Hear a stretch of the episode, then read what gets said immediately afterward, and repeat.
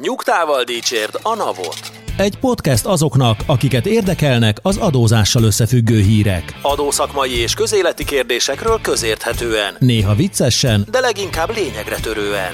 Boár György és Radnai Károly, valamint állandó beszélgetőtársuk Horváth Dániel, Két hetente összefoglalja, amit nem akarunk hallani, de mégis mindenkit foglalkoztat. Sziasztok! Ez itt a Nyugtával Dicsérd a Navot podcastunk, ahol két hetente a legfrissebb adózási hírekkel foglalkozunk. Állandó szakértőinkkel Radnai Károlyjal Sziasztok! és Boár Györgyel. Sziasztok! Én Horváth Dániel vagyok. Fél Dani, ezt egyszer vegyük fel Igen, nekem ez és aztán te nem kell újra elmondanod.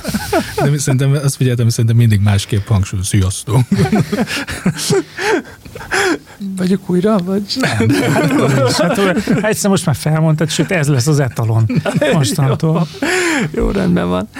Mai nap legfőképpen belföldi hírekkel fogunk foglalkozni, hiszen azokból is rengeteg van. Ezek közül is az első, hogy kiderült, hogy mennyit bukott az állam a jövedéki adó csökkentésén. Az üzemanyagok jövedéki adója bevételén meglátszik, hogy 2022-ben közel 100 milliárdos összeget bukott az állam 2021-hez képest. Ez azért furcsa kissé, mert mindeközben több benzin és gázolaj fogyott az országban. A csökkenést egyébként 12,1%-os, és köze van hozzá a hatósági árnak, valamint a jövedéki adó éven belüli többszöri csökkentésének. Én emlékszem, amikor tavaly erről beszéltünk, hogy benzinkutak fognak bezárni, és hogy miért nem az adókhoz nyúlnak akkor hozzá, és aztán lett ez a huszáros vágás, hogy lecsökkentették a jövedéki adót, hogy nagyobb legyen az ár, és a molnál, akinek aztán szintén befagyasztották az árát, és utána lett az, hogy tehát hogy ez, azért ez egy elég jól borítékolható dolog volt, hogy ennek van egy exakt összege.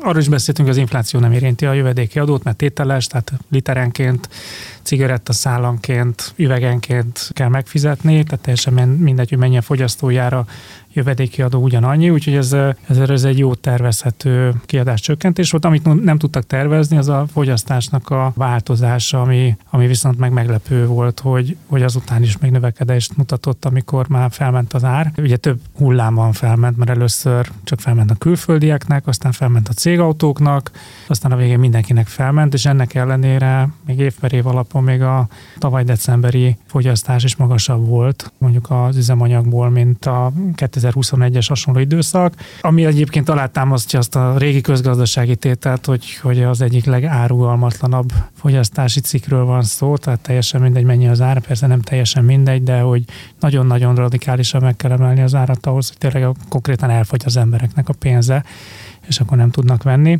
Hosszú monológomat lezárjam, hogy, hogy ez, ezt a részét egyébként elég jól lehetett számszerűsíteni, és ezt egyébként a költségvetés tervezésekor is úgy láttuk, hogy viszonylag jól, jól számszerűsítették, hogy nem számítottak arra, hogy több bevételük lesz jövedéki adóból, mint tavaly. Még így is év per év alapon majdnem ugyanannyi lett a bevétel, csak hogyha ha azt nézzük, hogy mennyivel nőtt a fogyasztás, akkor viszont tényleg kijön egy ilyen 100 milliárdos mínusz. Kíváncsi lennék egyébként, hogy számoltak-e forgalom növekedéssel annak idején, mert ha megnézzük a csökkentést, hogy a benzinnél 120 forintról 95 forintra csökkent literenként, a gázolajnál pedig 110,35-ről 85,35, tehát mind a kettő 25 forintos csökkenés, ami az összegeket nézve azért majdnem egy 20-25 százalékos vágás a jövedéki adó mértékéből, és a csökkenés meg ugye csak 12,1 százalék. Lehet, hogy nem jó a matek, de hogy amit ki akarok hozni a dologból, hogy vajon föl voltunk-e arra készülve, hogy 25 százalékkal kevesebb jövedéki adó folyik be, vagy volt valami várakozás a forgalom növekedést, vagy Szerintem volt, illetően? volt, mert hogyha megnézzük, hogy mennyi volt a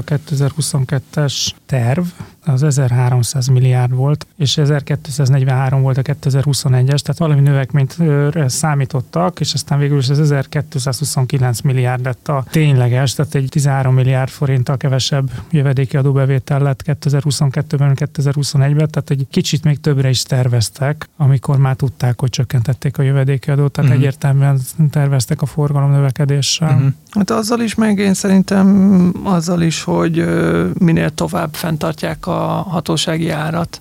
Tehát az látható volt, hogy, hogy ez egy fontos termék maga a hatósági ára a kormányzati politikában, és hogy már rég veszteséges, és már rég az ellátási láncba komoly problémák merültek fel, és még mindig ott tartottunk, hogy, hogy tartjuk a hatósági árat, ez az egyik. A másik meg, ha a jövedéki adóból több bevételt szerettek volna, akkor az bármikor megemelhették volna, hiszen így is már foglalkoztunk azzal, hogy ez a mostani jövedéki adó szint is túl alacsony, és hmm. hogy korrigálni szükséges, mert az Európai Uniós elvárásoknak nem felel meg. Úgyhogy azt gondolom, hogy számoltak azzal, hogy, hogy minél tovább tartják fenn a hatósági árat, annál inkább a jövedéki adóban az visszafogott bevételeket jelent. De nem csak a jövedéki adóban, értem szóval áfába is kevesebb bevételt jelent. Mondjuk az áfánál ez annyira nem vizuális, hiszen hogyha megnézzük a költségvetési számokat, akkor itt egy folyamatosan emelkedő tendencia van, tehát a tényállapot az mondjuk egy 1500 milliárdos növekmény 2021-re, 22-re, és akkor még a 23-as számokról nem beszéltünk,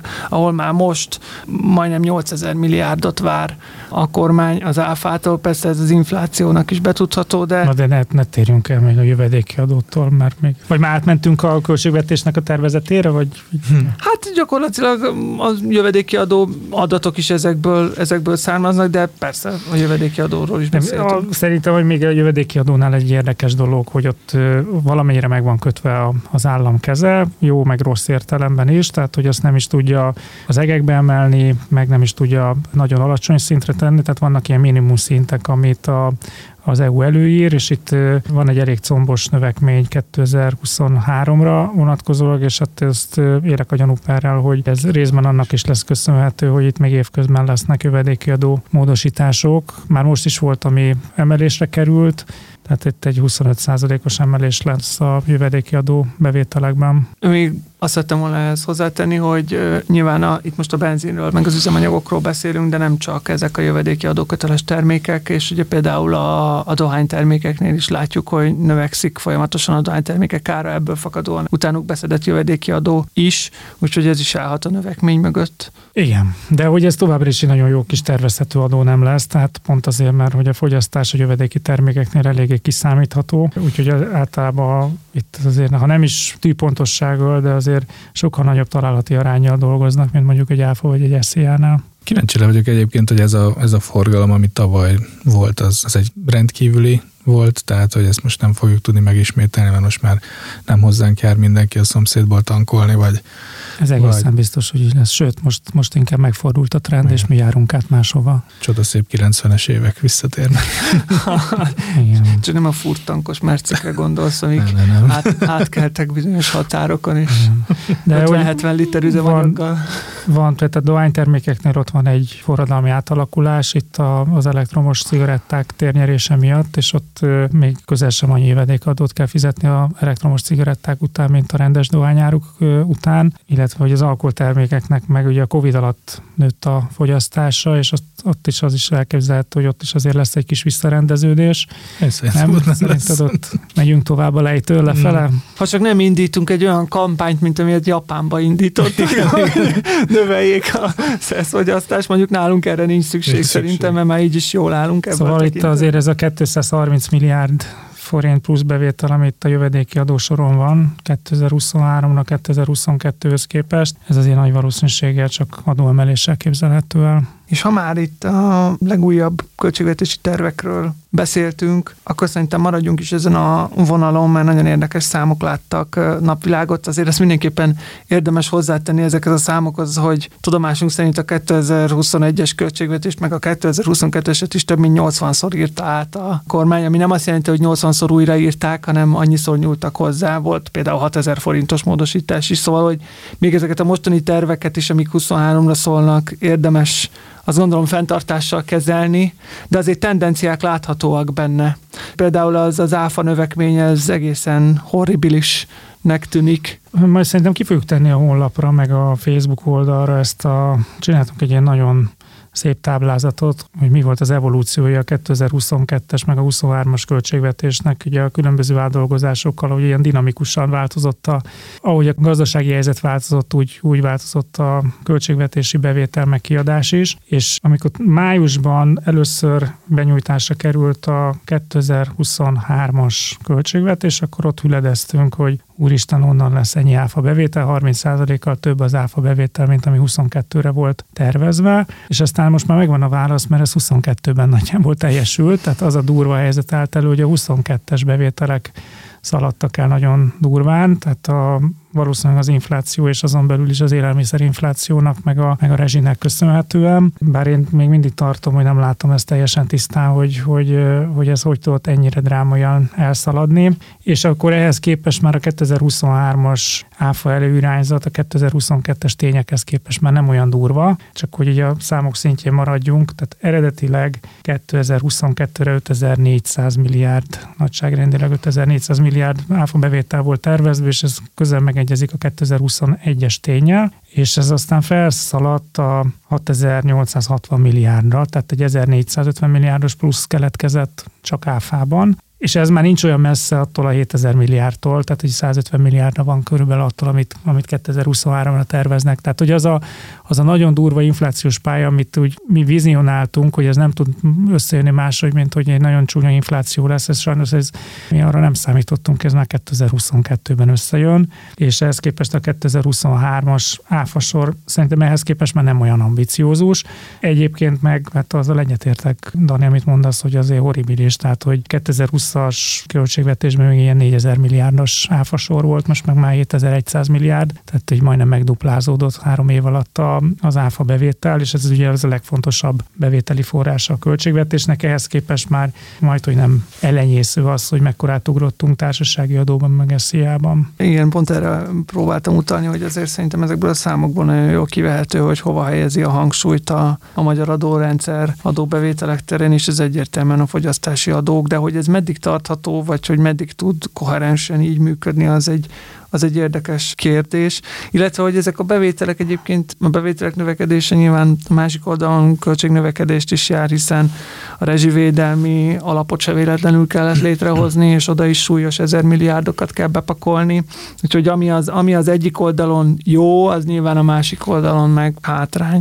Szerintem a múltkor is érintettük ezt a kérdést, hogy, hogy vajon a kiadás oldal az hogyan néz ki. Tehát, hogy ezek, ezeket az elképesztő növekedéseket, vagy bevételi növekedéseket olyan ér, szemmel is érdemes nézni azon kívül, hogy kicsit hüledezünk a, a volumen növekedésen, hogy kiadás az hogyan kapcsolódik hozzá. Tehát amit, amire én mondjuk így kíváncsi lennék, és lehet, hogy legközelebb el kellene végezzem ezt a házi feladatot, hogy kiadás oldalon mi az, ami fix és, vagy relatíve fixes forintban jelentkező kiadási tétel, és mi az, ami devizás. Mert ugye a, a devizás tételeknél érezzük, hogy tehát ha átváltanánk mindent most euróba, akkor ezért nem lennének ilyen combos növekedések a költségvetési számokban. Igen, és hogyha most visszatérünk még a bevételi oldalra, hogy két olyan tételt azért akkor emeljünk ki, ami még ilyen nagyon jelentősen meg lett húzva, mármint fölfele lett húzva. Az egyik az SCA, és egy kicsit értetlenül is állok a helyzet előtt, mert tavaly azért egy nagyon kony- szép konjunktúra év volt. Aztán lehet, hogy ez a 800 milliárd, amit visszaadtak, azt most nem a 2000 21-ből húzták le, nem a 2022-ből vonták le, bár nem, nem hiszem, mert az egy visszatérítés volt 21-ből, tehát az nem a 2022-es bevételeket csökkentette.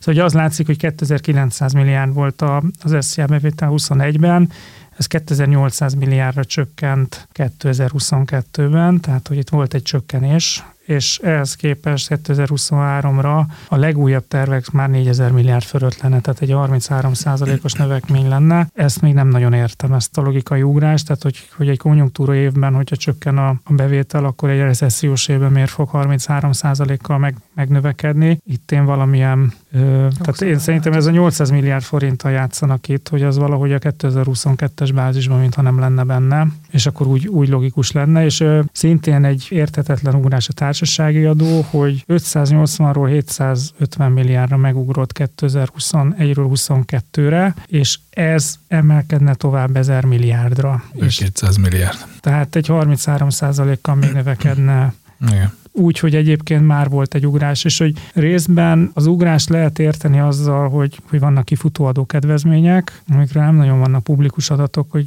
melyik vállalkozásnak mikor, hogyan futnak ki az adókedvezményei, de hogy voltak ilyen régi nagy adókedvezmények, amik esetleg most kifutnak, de hogy azért ettől függetlenül a, ez egy nagyon durva ugrás, és hát majd rátérünk a transferárra, hogy, hogy ez az egyik nagy reménysége egyébként a, a pénzügyminisztériumnak, hogy majd a transferár lesz az, ami az új áfa, hogy a digitalizációval, meg az adatszolgáltatással ő lesz jó sok plusz bevétele. Hát lehet, hogy így lesz, de egyelőre ez nagyon ambiciózusnak érzem. Ha már a társasági adónál tartunk, akkor ott még egy érdekes hír, hogy a legfrissebb számítások szerint 2023-ban a sportcélú támogatási kedvezmény várhatóan 120-130 milliárd forint adóbevétel kiesést fog okozni önmagában. Igen, de ez eddig is így volt, tehát hogy ez meg benne van a bázisban, tehát ez 2022-ben, 21-ben, 20-ban, tehát hogy még talán még korábban még egy picit több is volt a TAO, tehát egy, egy ideje most már ilyen TAO keretek vannak, tehát hogy ezek a sportági szakszövetségek nem költhetnek annyit, amennyit jónak látnak, hanem van egy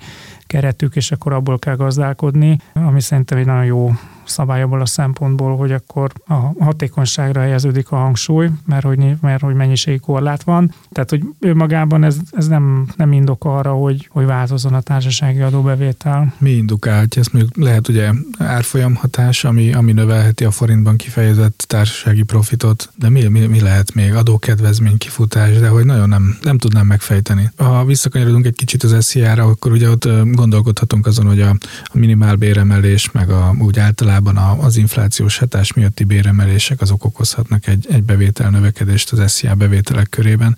A társasági adónál nem, nem nagyon látok ilyet. Hát mind a kettő érthetetlen szám, tehát a, egyébként Szerintem az árfolyam hatás az nem egy rossz. Ugye társasági adót, sok társasági adót, az a, a hát ha nem is az egy kezemen megszámolom számú cég, de hogy, hogy az a körülbelül 50 és 100 társaság közé teszem az, aki szerintem a társasági adóbevételeknek 90%-át adja, és ezek nagyon exportorientált cégek. És valószínűleg, hogy náluk a, a, az árfolyam az, az egy pozitív hatással jár, tehát hogy, hogy nekik megnövekedtek a bevételeik, és ehhez képest a költségeik nem feltétlenül Illetve hát, hogyha egyébként arányaiban ugyanannyival növekednek, akkor is arányaiban a, tehát a profit az, az, az növekszik. Tehát, hogy ez, ez lehet egyébként egy indikáció arra, csak hogy, hogy mondjuk ez inkább a 2022-es bevételben kellene látszódni, és nem a 2023-asban. Hát, ha csak nem hogy... attól, az, az lesz, hogy 500 forint az euró, és erre számítunk, mert akkor, hát akkor most megyek váltani. Amúgy ebbe a tekintetben nem lennék annyira biztos, hogy nem számítunk erre, mert egyre több helyről hallani kormányzati körök felől, hogy, hogy az MNB kamatvágásra szeretnék motiválni, az meg ugye egyértelmű, hogy valószínűleg hogy forint gyengüléssel járna, újabb forint gyengüléssel. Szóval én szerintem itt a PM nagyba számol azzal, hogy ez a forint árfolyam ez idén még nem biztos, hogy pozitív irányba fog változni, még hogyha egyébként ez ilyen hivatalos kommunikációban nem is annyira kiolvasható. Abból a szempontból nagyon ijesztőek ezek a számok, hogy iszonyatosan nagy variancia van az egyes tervek között is, még soronként is, és hogy miközben így egyébként ilyen mindenféle különadókból 100 meg 200 milliárd forintokat akarnak pluszban beszedni, és hogy, hogy azt halljuk, hogy egyébként nagyon rászorul a költségvetés, tehát hogy minden minden milliárdra nagyon szüksége van. Hát itt nagyon ambiciózus módon föllettek ezek a bevételi számok húzva. Nem tudom, hogy mi fog történni akkor, hogyha ezeket nem fogjuk elérni, mert hogy, hogy azért erre jó esély van, hogy mondjuk társasági adó meg SZIA-ban nem fogunk most már ekkorát ugrani. De lehet, hogy áfában még nagyobbat fogunk. Ugye az utóbbi évek sikersztoria az, hogy az áfa az mindig még annál is több, mint amennyit terveztek.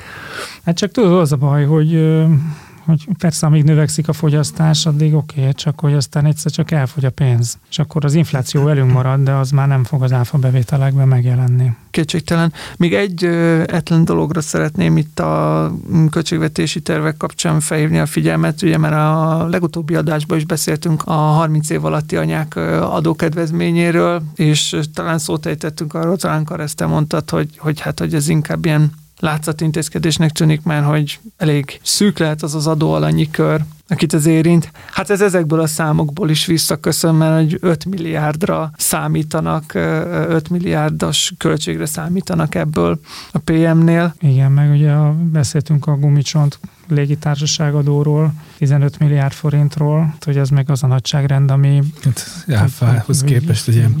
Ez sem felesleges egy adó nem önmagába. Én továbbra is vallom, hogy ezt, az, az egy gumicsont, tehát hogy azt azért vezették be, hogy arról beszélgessenek, és ne arról, hogy miért olyan sok. Egyébként van 15 milliárd betervezve reklámadóban, amit aztán kivettek. igen, igen, igen, igen, igen. Szóval ott folyamatosan változik az álláspont, hogy mióta nagyon megörült a, a kormányzat, hogy sikerült az EUB előtt ilyen kedvező döntéseket az Európai Unió bírósága előtt kinyerni, akár nem, nem csak magyar ügyekből, azóta, azóta így folyamatosan gondolkoznak azon, hogy lesz vagy nem lesz reklámadó, ha igen, akkor mennyi. Most megint az az épp az álláspont, hogy nem lesz, majd meglátjuk. Meg hát ezeket a számokat is majd évközben meglátjuk, mert tényleg nem akarom magamat ismételni, de a 21-es meg a 22-es költségvetés is 80-szor lett átírva, szóval... Meg majd ez a légitársaságok hozzájárulása, tehát ez olyan, mint a 2023-ban nem lenne most semmi. Igen, van egy-két hiányzó sor. Igen, igen. Tehát, igen. hogy még nem is tudtak nagyon pedig, kalkulálni. Pedig hatályban van. Nem Igen. tudok róla, hogy kivezették volna. Igen. De ha már a társasági adóról is volt szó, megbeszéltünk arról, hogy a transferárral fogunk foglalkozni, akkor ennek most el is jött az ideje. Ugyanis végre elérhető a transferár adott szolgáltatással kiegészített társasági adóbevallás. Az adóhatóság január 19-én tette közzé adatszolgáltatási pótlapokkal kiegészített formanyomtatványának az első verzióját, de ez csak az eltérő üzleti éves adózóknak alkalmaz alkalmazható egyenlőre a naptári évvel azonos üzletévet alkalmazó adózók, tehát ezt a 21-29-es nyomtatványt még nem alkalmazhatják. Még nem akarják beadni. nem kell sietni. Hát most Hát van, van egy határidő. Hát azt, azt szoktuk meg, hogy mindenki határidőbe ad bevallást, tehát most Miért, miért akarják ennyire beadni korábban? reporting, kit érdekel? Itt, itt mindig érdemes nézni a nyomtatványoknak a, a sorszámát. Tudom, hogy nem szeretitek, mikor olyan nyomtatvány sorszámokat mondunk, de hogy hát nem. ugye ezek a, a 29-es jelzi a társasági adót, és ugye előtte a 21 az meg az évjelölő, és ugye ez értelemszerűen, ha egyszer, ha csak a 21-29-es jött ki, akkor az azt jelenti, hogy egyenlőre csak a 21-es évre vonatkozó, és akkor a 21 évben kezdődő üzleti év vonatkozásában lehet adatot szolgálni szolgáltatni ezen a 21-29-esen. Egyébként azt én sem értem, hogy akkor már miért nem tudták a 22-29-est is lefejleszteni, és nem is biztos, hogy csak a transfer áradat szolgáltatásnak van köze ahhoz, hogy nem jött ki még a uh-huh. 22. évre vonatkozó formanyomtatvány, de az tény, hogy a, a naptár évvel azonos üzletévet alkalmazó adózóknak még várniuk kell arra, hogy nézegethessék a legfrissebb társasági adóbevallás formanyomtatvány. Na, és akkor szerintem a, térjünk rá arra a részére, ami, hogy hogyan néz ki ez a, ez a bevallás, mert ez így, hát nem akarok csúnya szavakat mondani, de egy angol monster. Tehát Gyerekek ez, is hallgatnak. Akik most megállnak a növekedésbe hogy a pénzügyminisztérium egy külön programot indított el a bürokrácia csökkentés, és hogyan tudnák az adóbevallásokat egyszerűsíteni, és ennek egyik része az volt, hogy a munkáltatói adóbevallásokat hogyan egyszerűsítsék, hogy mert hogy minden egyes munkavállalóról pótlapon kell adatot szolgáltatni, és hogy ezeket milyen jó lenne ömlesztve és valahogy egyszerűsítve beadni, mert hogy, hogy egyébként Magyarország ebből a szempontból kirív, mert hogy több száz, több ezer oldalas, attól függ, hogy kinek hány munkavállalója van, bevallások készülhetnek lesznek. És hát ezt most sikerült reprodukálni a társasági adóbevallásra, mert hogy, hogy lényegében ugye az adatszolgáltatás, amit kötelezően előírta az adóhatóság a transferárakkal kapcsolatban, ez, ez most ilyen pótlapokon keresztül fog történni, ahol tranzakciónként kell majd megadni, hogy a vevőneve, eladóneve, teorszám, transz, tehát nyilván most csak kapcsolt lesz szó, de hogy ilyenből rengeteg lehet. És hogy ez erre minden, minden egyes tranzakcióról pótlapon kell majd beszámolni, ami, ami hát egy, egy őrületes adminisztrációs teher lesz, ezt valaki manuálisan akarja majd csinálni, az garantáltan nem fogja beadni a 30, május 31-én a bevallását, ha csak nem most kezd neki. Tehát ugye ez mindenképpen kell valami informatikai fejlesztést csinálni a cégeknek. Ugye erre azért abszolút nem ez a legkorszerűbb módszer, hogy itt a társasági adóbevallásnak a pótlapjait, tehát ugye erre lehetne egy külön platformot létrehozni, azt lehetne mondani, hogy az is május 31-én legyen határidős, mint a társasági adó bevallás, de hogy egy, hogy mondjam, informatikailag már egy, egy felkészültebb rendszert kellene erre bevezetni. Én most azt látom, hogy hogy ez az első év, ez, ez rettentő nehéz lesz. Egyrészt ugye a cégeknek meg kell tanulni, hogy ezeket az adatokat hogyan nyerik ki az ERP rendszerükből, és utána aztán hogyan fogják összerakni, és, és, és milyen túlokkal fogják ezt a társasági adóbevallásukba berakni, illetve hogy, hogy csomó olyan adatra szükségük lesz, ami erről beszéltünk, hogy, hogy a transfer dokumentációnak eddig is meg kellett lennie május 31-ig, csak eddig nem, nem volt egy olyan határidő, amit ezt objektíven tartani kellett volna, mert azt mondtuk, hogy megvan, de hát utána csináltuk meg. Itt meg ugye az adatszolgáltatáshoz ezekre már szükség lesz. Én itt egy nagyon turbulens májusra számítok, amikor itt nagyon sok cég rá fog jönni, hogy ezt, ezt az adatszolgáltatást nem fogja tudni megcsinálni a határidőre. Igen, ugye az adatok kinyerése, mert hogy az egyszerűnek tűnő tények kinyerése és kihívás, meg aztán a bevallások kitöltése, de az egész módszertan mögötte még. Tehát most január végén vagyunk, ugye hát mikor jött ki ez a rendelet? December 30, Igen, nem? 28. Kaptuk, vagy bocsánat, 28, 30-ához vagyok szokva, de hagytak két nap pluszt, egész kényelmes volt. Tudom, én is múltkor 30-át mondtam, és aztán kijavítottak, hogy az 28 volt. Hát tényleg 30-ához vagyunk szokva. Tehát, hogy 50 január vége és május 31-ig ezt le kellene zongorázni, jóvá kell hagyatni a, a headquarterrel, hogy valóban ez a szám szerintetek is, ez a végleges szerintetek is, ez a módszertan szerintetek is.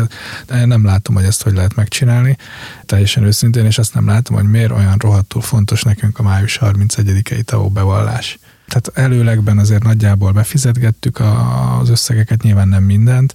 Tehát értem az állami bevételi oldal, de hogy most nyakunkba veszünk egy ilyen reportingot, akkor ezt, ezt szerintem múltkor is beszéltünk erről, nem lehetne ezt újra gondolni végre, tehát hogy többen idegösszeomlást fognak kapni májusban. Igen, és ugye ez egy külön probléma, hogy a társasági adóbevallás integráns része lett a, a reporting, tehát hogy mondjuk egy könyvelő, aki eddig meg volt bízva, hogy adja be a társasági adóbevallást, őnek is semmi köze a transferáradat szolgáltatáshoz. Tehát egyrészt lesz egy olyan személy, akinek adatot kell szolgáltatni, akinek nincs rá megfelelő eszköze meg információja, aki meg adatot tudna szolgáltatni, az meg, annak meg nincsen elérése a, a nap felé szerencsésebb lett volna ezt az egész dolgot ketté választani, a társasági adóbevallást külön hagyni, és az adatszolgáltatást meg külön.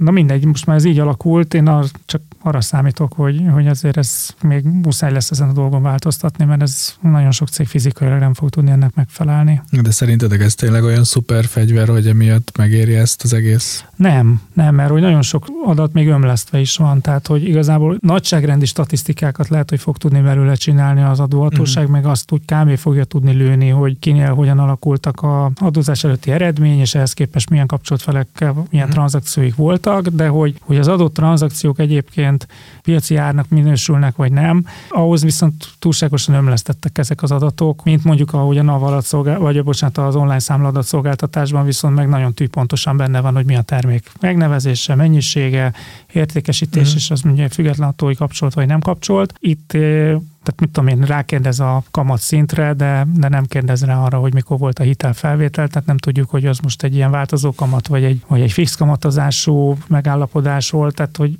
22-29-esben már benne lesz ez is. Lehet, ja, hogy most, tart most, ilyen sokáig. Most, most írják. Most írják így.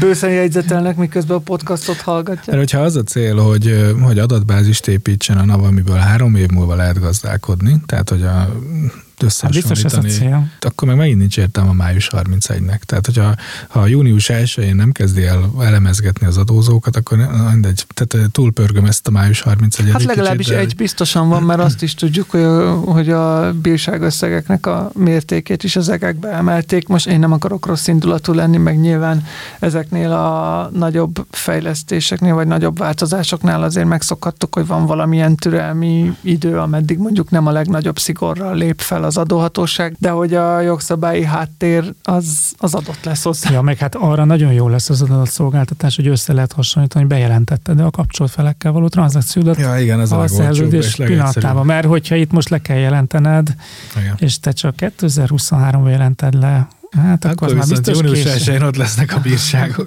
Úgyis, hát minden, erre jó lesz. De ha már a NAV-nál tartunk, akkor még ezen a vonalon maradjunk, ugyanis hát friss vagy nem friss hír, mindegy, most jött ki, hogy a NAV figyeli a folyamatosan veszteségesen működő adózókat, vagyis az olyan adózók tevékenységét, akik a bevallásaik alapján folyamatosan veszteségesen működnek. Így jutottak el ahhoz a tüzéptelephez, amely 37 millió forint bevételt titkolt el. A közlemény szerint a NAV revizorai többször többször találkoznak olyan adóbevallásokkal, amelyek alapján a vállalkozók több éven át csak veszteséget termelnek. Ilyen okok miatt fordult az ellenőrök figyelme erre a tüzéptelepre is, aki több mint 30 millió forint veszteséget mutatott ki, ugyanakkor az iratok alaposabb megvizsgálásakor számos jel arra mutatott, ez a veszteség csak papíron létezik. Figyelmeztető jel lehet a házi pénztár tartósan negatív egyenlege, mert ez arra utal, hogy a vállalkozó a kiadásait rendszeresen úgy fizette, hogy arra nem volt lekönyvelt fedezete. A vállalkozó az ellenőrzés végén önellenőrzést nyújtott be, és 37 millió forint eltitkolt bevételt vallott be. Ehhez képest... Tehát ezért ez egy olyan hír, mint ami mondjuk 20 évvel ezelőtt volt, tehát hogy nem akarom lekicsinyíteni a, a nagyságrendet de hogy Szóval, hogy az, hogy házi pénztárt eltitkol, meg, meg tüzéptelep, tehát a tüzéptelepek egyébként is nem arról híresek, hogy hú, de frankó lenne ott az elszámolás, hogy mi megy be, meg mi megy ki. Tehát az a zsákcement egyszer van eladva, szarul csinálod. Kicsit kiszóródott belőle, meg tudom én, tehát, hogy ha jól értem, akkor igazából ebben a hírben az a, az a hír, ami miatt ezt a NAVA figyelmünkbe ajánlotta, hogy ön ellenőrzött felhívták, és Igen. önellenőrzött, Igen. és hogy nem egy ellenőrzés erőszakolta ki belőle, és a bíróság, és háromszor végrehajtották, és nem tudom, hanem hogy, hogy ráirányították a figyelmet, hogy itt bizony az összefüggések alapján itt szerintük adóhiány van, és az adózó önként és dalolva befizette a különbözetet. Meg tudta volna nyerni ezt az ügyet a nap? Szerinted? Meg. Valószínűleg tartom, hogy igen. A bevétel eltitkolás az tipikusan egy olyan, olyan tényállás, ami egyébként elég magas adóbírsággal, tehát az a vonatkozó jogszabályba, ART-be egy 200 os kiemelt adóbírságú tényállás, és általában azt akkor vállalja fel a NAV, hogyha ennek a megállapítását, hogyha kellően exakt meg objektív bizonyítékai vannak, és itt azt hiszem, hogy a legérdekesebb az, hogy az értékesítési, meg a beszerzési számlák összevetése kihozta, hogy hát azok az adózók legalábbis mindig gyanúsak, akik folyamatosan készleteznek. Uh-huh. Mert miért készletezünk folyamatosan? Ráadásul egy tüzéptelep mondjuk 2022-ben miért készletezett folyamatosan? Hol tárolta ezt a készletet? Hol volt neki arra kapacitása? Van-e bejelentve telephelye? Uh-huh. Ha nincs bejelentve, akkor hol van az áru? Értek, tehát hogy tehát, azt mondod, hogy van elég Van, van elég olyan hmm. objektív körülmény, ki lehet menni egy helyszínen, meg lehet nézni, hogy ott van-e az az áru, ami a beszerzési számlák szerint, meg az értékesítési számlák összevetésével még elvileg nincs kiértékesítve. Hmm. Ha ott nincs ott, akkor hol van?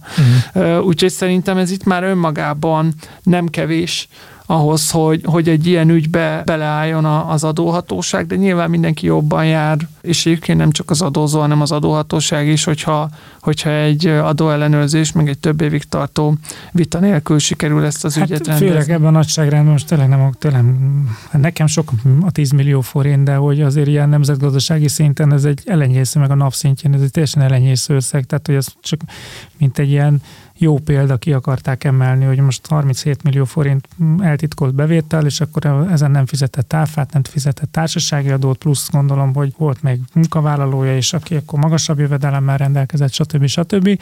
És akkor 10 millió forint plusz bevételt generáltak, hogy gondolom az a, ebben az egészben az érdekes, hogy nem kellett ellenőrzés lefolytatni, és akkor... Igen, tehát ez abszolút propagálja is, meg, meg támogatja is az adóhivatal, hogy a tisztán elektronikus ellenőrzések, meg ugye beszéltünk itt az adat adatokról, ez az adat hát minek nevezzük adatfetisizmusnak, ennek, ennek itt jön ki a, a, az eredménye, hogy tényleg az online számlaadatok is nagyon jól felhasználhatóak ilyen ellenőrzési célokra, és ez most nyilván nem túl népszerű, hogy a NAV mire használja az adatokat, de hát kedves hallgatók, ne legyünk naívak, tehát azért a NAV elemez. Persze, csak ezzel a híre nekem az a bajom, és nem akarom, hogy mondjam, rossz színben feltüntetni, egy kicsit sem a NAV volt, csak hogy a számokat trendek alapján érdemes, tehát azt érdemes megnézni, hogy lefolytattunk ezer vizsgálatot, mennyi bevételünk lett belőle, vagy ezer jogkövető vizsgálatot folytattunk, mert tavaly még 1500-at, de most már idén ezer, és hogy, hogy lám még így is több bevétel volt, mert hogy, hogy célzottan olyanokra lőttünk, hogy így kiemelni egy, mert hogy most tehát, hogy mindenkinek van egy sikere, tehát hogy most mindenki szerez egy ötöst egy évben, és aztán utána a többi egyes, akkor tette meg a felmenem, megbukott három tantárgyból, tehát hogy hogy így önmagában ezt a hírt nagyon nehéz elemezni. Persze, még nyilván a NAV-nak a honlapján naponta jelennek meg ezek a propagandaszerű hírek, meg hogy mit szagolt ki a Sisi nevű kutya a reptéren, tehát hogy mit? ezekből... De miért hagyjuk ezekből, ki ezeket a híreket? Ezekből bőven, ezekből bőven lehetne szemezgetni a tendencia az érdekes. Menjünk is tovább. Titokban megegyezett ugyanis az állam egy sok milliárdos kártérítésről, érdekes a történet, még 2012-ben lehetetlenítette el az állam a francia kafetéria cégeket azzal, hogy a cégek csak szép kártyát és Erzsébent utalványt tudtak használni a béren kívüli juttatásokra, és ezáltal ezek a francia kafetéria cégek kiestek a béren kívüli juttatások köréből. Az elmúlt tíz évben gyakorlatilag folyamatosan zajlott az állam és ezen francia cégek között a pereskedés, hatalmas értékben, de most úgy néz ki, hogy egy céges beszámolóból kiderült, hogy ezek a perek lezárultak. Volt, ahol bírósági ítélete, volt, ahol végül peren kívüli egyessége, de két esetben is kártérítést, kártalanítást mondjuk így fizetett az állam, egy esetben 13,3 milliárd forintot, egy esetben pedig 7 milliárd forintot. Megérte ez? Hát ez egy nagyon régi ügy, ugye? Nézzük a jó oldalát a dolognak, tehát hogy, hogy azért megint bebizonyosodott, hogy az a dolgokat nem lehet következmények nélkül végezni, tehát lehet törvényt alkotni, meg lehet új szereplőket piacra segíteni, de hogy azért nincs, nincs olyan, hogy, hogy azokat a piaci szereplőket, akik legitim módon felépítenek egy üzletet, azt kisemmizünk, úgyhogy ebből a szempontból, de ez nem az első alkalom az Orbán kormány életében, annak idején a Skanska ugyanígy megnyerte a pert a reptérépítéssel kapcsolatban, és szerintem még számtalan más ilyen alkalom volt, hogy meg kellett egyezni külföldi befektetővel, mert hogy, hogy úgy lett csorbítva a joguk, hogy, hogy azt egyébként a az országok közötti nem is az adóegyezmények, hanem befektetések védelméről szóló egyezmények nem engedik. Másik oldalról viszont, hogy ami egyébként történt a, az ügyben, az egyáltalán nem haszontalan volt, tehát hogy azt gondolom, hogy az egy, egy abszolút piaci anomália volt, ahogy a, most teljesen mint egy francia vagy nem francia kötődésű cégek működtek, hogy egy olyan piaci pozíciót alakítottak ki, ami, amit egyébként az állam szponzorált. Tehát, hogy egy, egy adókedvezmény által, ha nem lett volna adókedvezmény, akkor ezeknek a cégeknek se lett volna piaca. Itt egy, egy piaci rés alakult ki, hogy ezek a cégek rájöttek arra, hogy ha, ha egy ilyen kellően jól marketingelt jegyrendszert vezetnek be, tehát hogy a, a cégeknek nem természetben juttatást, hanem elég csak ilyen csekeket adni a munkavállalóknak, és aztán ezek, ezt a munkavállalók be tudják váltani az erre feljogosított cégeknél, akkor ez, ez a munkavállalóknak egy, egy olyan pozitív juttatás, amit a cégek szeretnek adni, és egyébként mivel, hogy adókedvezményekkel van segítve, akkor így kvázi mindenki nyer, de igazából legtöbbet ezek a közvetítő cégek nyertek, akik kaptak díjat mind a munkáltatóktól, illetve kaptak díjat a, az állatok leszerződött cégektől, és ebbe a körbe nem, nem kerülhetett be mindenki. Tehát ez nem úgy volt, hogy én szeretnék Sodexo partner lenni, ú, kimondtam mindegy. Szóval nem, ez nem úgy volt, hogy én szeretnék ennek a cégnek a, a partnere lenni, hanem ugye tehát itt, itt volt egy ilyen szubjektív méricskélés, hogy akkor ö, hova fogjuk ezeket az összegeket becsatornázni, illetve hogy az a kvázi jövedelem, amit a munkáltató a munkavállalónak adott, és ami meg lett adóztatva, az nem teljes egészébe jutott el a, a munkavállalóhoz, illetve arról nem is beszélünk, hogy ezek a jegyek lejártak, ami akkor ebben az esetben a, a, az összeg mindennél a, az ügynöknél működött. Tehát ez egy általános piaci anomália volt, amit én leszek olyan csúnya, és azt feltételezem, hogy a 2010 előtti kormányérában még azért belülről támogattak is, tehát hogy ők, ők nem véletlenül kerültek olyan piaci pozícióba, ahova kerültek, de hogy ez most erre semmi bizonyítékom nincsen, csak ez egy, egy erős érzés, aminek aztán végül is így húztak egy, egy nagyon erős vonalat, és azt mondták, hogy mostantól akkor szép kártya van, államosítjuk ezt az egész rendszert, és azért, ha megnézzük, egy sokkal kiegyensúlyozottabb rendszer lett, sokkal letisztultabb lett a dolog, átment az egész elektronikus elektronikusra, tehát ez az egész papír alapú hajmeresztő dolog, ez megszűnt, és ez nagyon sokat fehérített egyébként a gazdaságon, és, és tudta utána a kormányzat irányítani ezeket az összegeket, és én nem azt akarom mondani, hogy ez egy csak és kizárólag jó rendszer, tehát ebben is szerintem elég sok hiba van, meg, meg hát nyilván a piaci verseny is teljesen ki van belőle véve, tehát hogyha valaki szeret, akkor csak szép kártyán keresztül tud, tehát hogy muszáj, a, hogy az állami szervezővel leszerződjön, de hogy, hogy sokkal olcsóbbá vált a rendszer, és ez azért végeredményben a fogyasztóknak ez volt az érdeket. Tehát hogy szerintem ez a, ez a dolog, ami történt, az egy szükséges rossz dolog volt, hogy ez így államosítva lett. Én nem vagyok az államosításnak egyáltalán nagy támogatója, de hogy ebben az esetben szerintem itt egy olyan csúnya piaci anomália volt, amit, amit mindenképpen meg kellett oldani. Nekem két kérdésem van, hogy minek a rövidítése a szép kártya, mert egyszerűen nem jut eszembe. Széchenyi, ja. pihenő. Jó, oké. Okay. Másik, hogy szerintetek egyáltalán miért érte meg az államnak bezárni, és gyakorlatilag újra kreálni egyet. Tehát, hogy önmagában miért éri meg ezt a rendszert fenntartani? Tehát mi, miért vonzó ez? munkavállalóként értem, munkáltatóként értem, tehát ez egy majdnem cash jellegű juttatás, amit adómentesen vagy kedvezményes adóval tudsz adni a, a, a foglalkoztató, tehát hogy ez, ez egy tök értető dolog. De az állam az miért áll mögé? Ennek volt egy fehérítő része, amikor bevezették ezt a béren kívüli juttatást, vagy akkor még nem is így hívták, de akkor még adómentes volt, tehát ez az évi 150 ezer uh-huh. forintig adómentes lehet, és akkor ezt nagyon sokan hirtelen elkezdték adni, és ez egy nagyon szép fehérítő hatása volt, mert kiderült, hogy akkor milyen plusz jövedelmek uh-huh. jelentek meg, de aztán utána ezt elkezdték adóztatni, uh-huh. és azért kezdték kedvezményezetten adóztatni, hogy ne szúrjanak ki ezekkel a cégekkel, tehát hogy nem is ez ne szúrjanak ki, hogy megmaradjanak ezek a juttatások, tehát nem menjen vissza minden feketébe, és ez szerintem egyszerűen így ragadt. Az Orbán kormány azért tett már kísérleteket arra, hogy itt a béren kívüli juttatásokat ezt részben emelték, és az adókat részben meg, meg megszüntettek benne mm.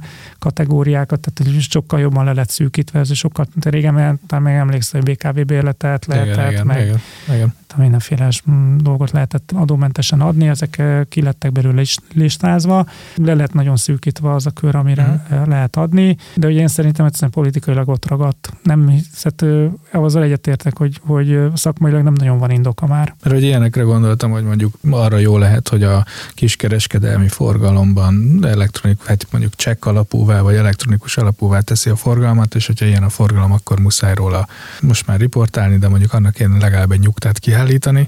Tehát, hogy volt valami nyoma ennek a sztorinak, és akkor nem lehetett annyira feketézni, de hogy mm, most azt, azt látom csak benne, hogy lehet irányítani egy, egy elég combos összeget bizonyos gazdasági szegmensek irányába, tehát hogy a, a szép kártyáknak a zsebei is azok végül is valamennyire terelik a befizetett összegeket bizonyos fogyasztás felé, meg bizonyos szereplők felé. És most a szereplők alatt nem konkrétat értek, hanem industrit, tehát valami iparágat, vagy valami szolgáltatói kört. Jó, hát szerintem az se véletlen, hogy most Ugye a legfrissebb változás, hogy összevonták a füleket. Tehát, hogy azért azt gondolom, hogy egy olyan évben, amilyen a tavalyi volt, amikor 50%-os élelmiszerinflációról beszélünk, szolgáltatásra akartak a legkevesebben szép kártya összeget költeni. Na, azért ne gondold, ezt a szálláshely statisztikák alapján nem, nem úgy tűnik. Igen, igen, de hogy szerintem ez a fülek összevonása is abban az irányba mutat, hogy ezt egyre jobban szeretnék leegyszerűsíteni, talán aztán szűkíteni, meg az adóemelés is abban az irányba mutat, hogy egyre jobban szeretnék közelíteni ahhoz, mint hogyha sima bér mhm. jellegű lenne adózási szempontból.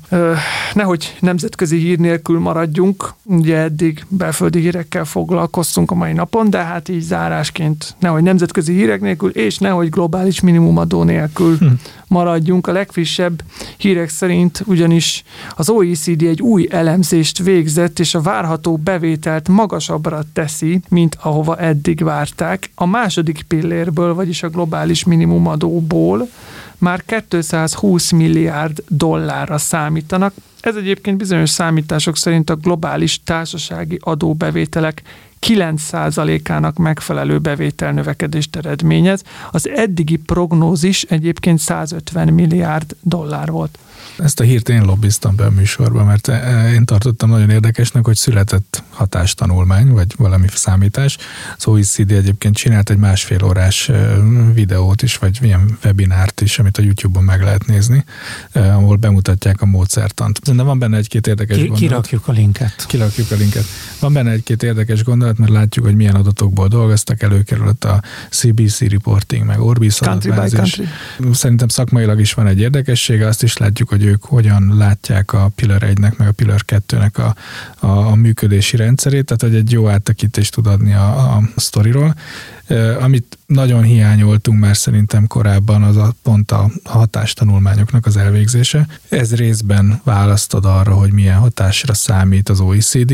Nem vagyok benne biztos, hogy a, most nem akarok ilyen nagyon fenkölt lenni, de az ilyen játékelméleti hatásokkal számolnak-e, hogy ki fog ebben részt venni, az mit fog csinálni. Tehát változatlan környezetben mérik ezt a, ezt a bevételnövekedést. Ez az egyik érdekessége szerintem ennek a hírnek. Tehát, hogy végre mondjuk így módszertanilag megalapozott módon ki van téve elénk egy szám, hogy mire számítunk.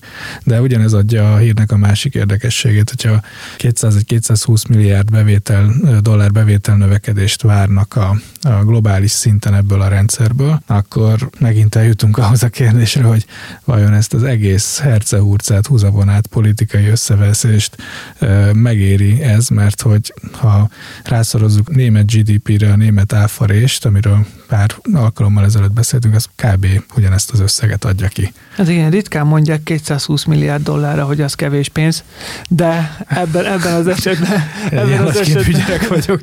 ebben az esetben tényleg azt lehet mondani, hogy nem biztos, hogy... Hát meg, meg ugye az Egyesült Államokban is 9% volt az infláció, tehát hogyha most globális minimumadó nélkül is, hogyha visszaszámoljuk, hogy mennyit növekedett évente a, a globális társasági adóbevétel, akkor valószínűleg hasonló összegeket ne. lehetett látni, tehát hogy csak is kizárólag ennek tulajdonítani, azért ez egy kicsit csúsztatás szagú dolog, és arról meg nem, nem is beszél, hogy nem tudjuk egyébként, hogy mit fog az Egyesült Államok meg Kína. Hát igen, pont a két nagy szereplőről igazából nincs infónk. Tehát nem tudjuk, hogy ki hogyan fogja ezt implementálni. Tehát, hogy amennyire örültem, annyira csalódott is voltam ettől az egésztől, mert hogy pont azokat a problémákat, amiket, amiket feszegettünk korábban is, és, és amik az igazi hatását fogják ennek az egésznek eredményezni, azokat nem kezeli ez a modell szerintem. Hát azért ne csak a pénzről beszéljünk, mert Matthias Korman, az OECD főtitkára sem csak ezt tette, amikor bejelentette ezt a hírt. Úgy fogalmazott, hogy a nemzetközi közösség jelentős előrelépést tett a reformok végrehajtása terén, amelynek célja, hogy nemzetközi adórendszerünk igazságosabbá váljon, és jobban működjön a digitalizált, globalizált világgazdaságban. Hát szerintem többször is beszéltünk itt már arról, hogy adórendszerek meg adónemeknek célja-e, hogy igazságosabbá váljanak. Most így az OECD főtitkár kommunikéja alapján is ez egy érdekes kijelentés. Tehát ahhoz hozzá kell tenni, hogy azért a Pillar 1 meg a Pillar 2 nem ugyanarról szól. Tehát a Pillar van ugye, vagy a Pillar 1 az a, az adóztatási jognak a, az újraallokálását tartalmazza tulajdonképpen, a, és ez egy olyan problematika, amivel az Pillar 1 foglalkozik, amivel valóban foglalkoznunk kell, mert hogy, hogy nem úgy működik a világ, mint, mint 80 évvel ezelőtt, amikor ezt az adóztatási rendszert ezt megalkottuk, vagy kitaláltuk. Én, én szkeptikus vagyok a, azzal, hogy valóban föl tudtuk-e mérni ennek az egésznek a hatását. A, hát nem, nem azt mondom, hogy őrületes sebességgel, de hogy mondjuk tört történelmi léptékben őrületes sebesség át akarunk nyomni egy ilyen, egy ilyen reformcsomagot az egész világon, úgyhogy egyébként nincs mindenki ennek a pártján. Dehogy nem. Most már mindenki a pártján van. Igen. Csak nem tud róla. Igen. Igen, hát nyilván ezek a számok is olyanok, amik még bőven változhatnak, meg terv számokról beszélünk, aztán majd lehet, hogy megjelenik a köztudatban a globális minimumadó rés is. Igen. Egyszer csak, amikor a globális minimumadó is megjelenik, akkor majd uh, megjelenik a hozzá kapcsolódó. Most egy tudományt kreáltál. Az OECD megnyílt egy új, új osztály. és, és akkor majd erre különböző publicisztikákat lehet alapozni de hát ez még a jövő zenéje. Ellenben a mai napra ennyi hír fért az adásunkban. Nagyon köszönjük a figyelmeteket, kedves hallgatóink. Tartsatok velünk a legközelebb is. Sziasztok! Sziasztok! Sziasztok! A Nyugtával Dícsért a Napot podcast adását hallottad. Az elhangzott kijelentések és vélemények a műsorvezetők és vendégeik magánvéleményét tükrözik. A műsornak nem célja az adótanácsadás, és nem is minősül annak.